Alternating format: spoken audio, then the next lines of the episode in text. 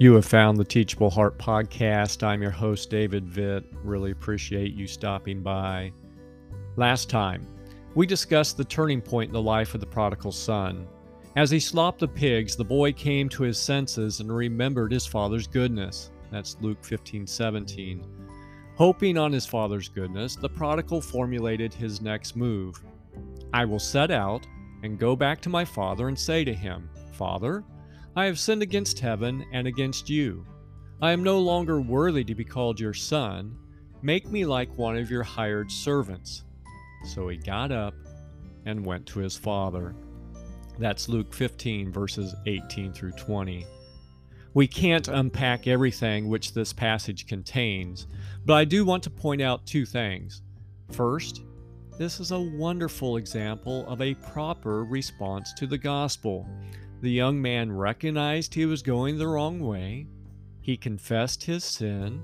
He turned away from them and he began walking toward the Father. Again, what a great picture of genuine repentance. Second, as part of his confession, the prodigal made an important admission. Namely, he had sinned not only against his earthly father, but against his heavenly Father as well.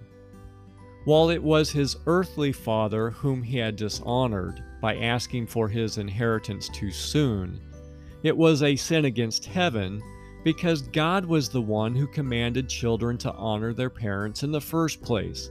Exodus 20, verse 12. David said something similar about the whole Bathsheba and Uriah debacle. As part of his confession, David said, For I know my transgressions and my sin is ever before me. Against you, you alone, have I sinned and done what is evil in your sight. That's Psalm 51, verses 3 and 4. Was David saying his actions had no impact on Bathsheba and Uriah? No. In fact, he couldn't get away from the reality of what his sins had caused. But adultery is first and foremost sinful because God stated it was. Likewise, murder is sinful because God forbids it.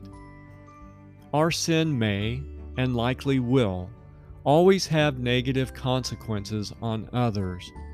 But we need to also bear in mind that is, it is the most holy God whom we have first wronged.